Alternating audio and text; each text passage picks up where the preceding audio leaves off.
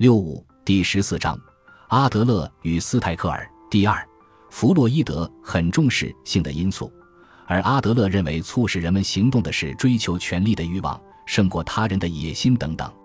第三，阿德勒的心理学以卑劣感为中心概念，提出了补偿论。在阿德勒看来，人人都有卑劣感，只是有人能克服或超越它，有的人则只能做卑劣感的奴隶。人从小孩的时候起就有卑劣感，例如，儿童在不会站立时就想站起来，在不会走路时就想要走路，其结果屡次的失败就会使他们产生一种自卑感，觉得自己事事无能。但是在外界和环境的不断刺激下，小孩子往往或多或少的产生一种克服卑劣感的心理，这就是权力欲的萌芽。在阿德勒看来，权力欲就是对于卑劣感的补偿。在日常生活中，有很多补偿的例子，如失去右手的人就善于使用左手。补偿的努力人人都有，但其程度和效果并不一样。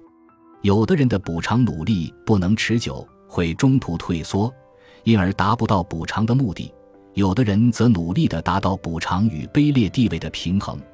还有的人则会使补偿超出原来的卑劣性，被称为超度补偿。结果，原来的卑劣地位转化成为优越地位。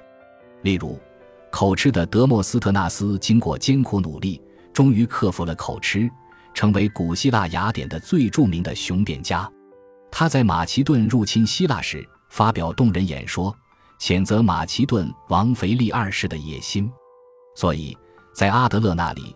德莫斯特纳斯成了超度补偿的典型，卑劣感表现在性的方面就出现了女性的卑劣感，其结果使女性产生男性的抗议，以及女性拒绝当女性角色，争取成为男性角色。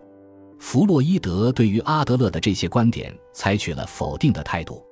弗洛伊德认为，阿德勒的这些观点必然走向对潜意识理论的否定。在给费伦奇的信中。弗洛伊德轻蔑地称阿德勒为小弗莱斯。弗洛伊德还认为，阿德勒的理论同尼采的追求权力的意志论毫无差别。阿德勒也不愿向弗洛伊德妥协，他强调自己的理论体系的独创性，并自称他的心理学是一种个人心理学。但他解释说，他所说的个人是不可分割的。他声明。他用“个人”这个词，仅仅强调人格的特殊性和重要性。当然，阿德勒的观点并不是一下子全部暴露出来，他是在漫长的过程中形成和发展的。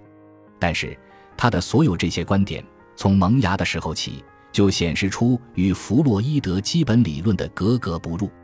所以，在一九一春天，阿德勒便与弗洛伊德公开决裂。同阿德勒一起与弗洛伊德发生决裂的，还有另一位维也纳的精神分析学家威廉·斯泰克尔 （1868-1940）。斯泰克尔也和阿德勒一样，很早就积极参加在弗洛伊德家中举行的周三讨论会，但严格说来，他并不是一个科学研究人员，更谈不上是一个理论家。他和阿德勒不同，对于精神分析学的基本理论并不感兴趣。他所注重的是实际问题。此外，他和阿德勒的另一个不同点是对潜意识的态度。阿德勒似乎否认潜意识的存在，斯泰克尔则承认潜意识的存在及其作用。由于注重经验与实际问题，斯泰克尔在象征学方面有一定的贡献。一九一年，斯泰克尔发表了关于梦的著作。就在这部著作中，斯泰克尔提出了较为新颖的象征学。关于这一点，弗洛伊德也私下承认斯泰克尔的贡献。斯泰克尔的性格还是比较热情、乐观。弗洛伊德有一次对赫伊兹曼谈到斯泰克尔，说：“他不过是一个吹鼓手而已，但我仍然还是很喜欢他。”弗洛伊德的这个评价虽然有点过分，但毕竟点出了他的个性中的弱点——不踏实。他的性格只适于交际，而不利于科学研究。他的浮夸作风使他的科学论文缺乏扎扎实实的论据和论证。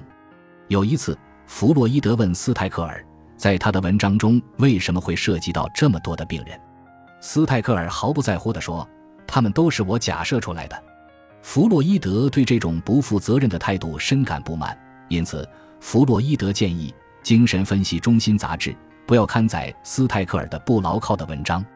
弗洛伊德认为斯泰克尔没有主见，随风倒，人云亦云。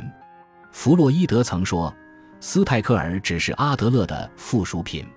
弗洛伊德同斯泰克尔的决裂是在1912年5月。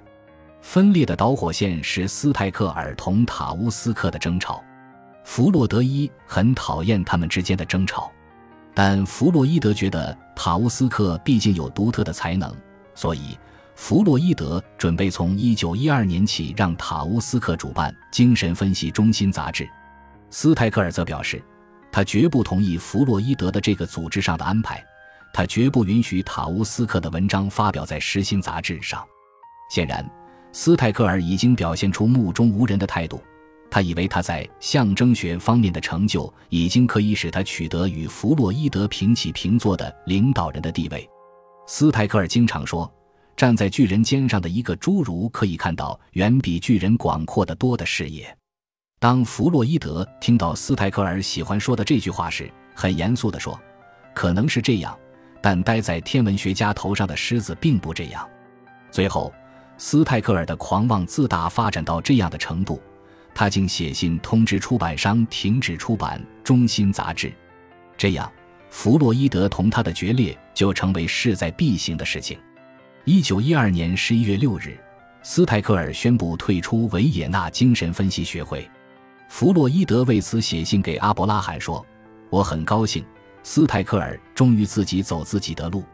他是一个很不可靠的人。”同阿德勒与斯泰克尔的决裂是弗洛伊德的精神分析学理论发展史上的重要事件，它标志着精神分析学理论本身的内在矛盾的表面化，暴露了这一理论的弱点。虽然很难简单的评论双方的对错，但它毕竟说明精神分析这一新理论还有待从多方面进行深入探讨和论证。感谢您的收听，本集已经播讲完毕。喜欢请订阅专辑，关注主播主页，更多精彩内容等着你。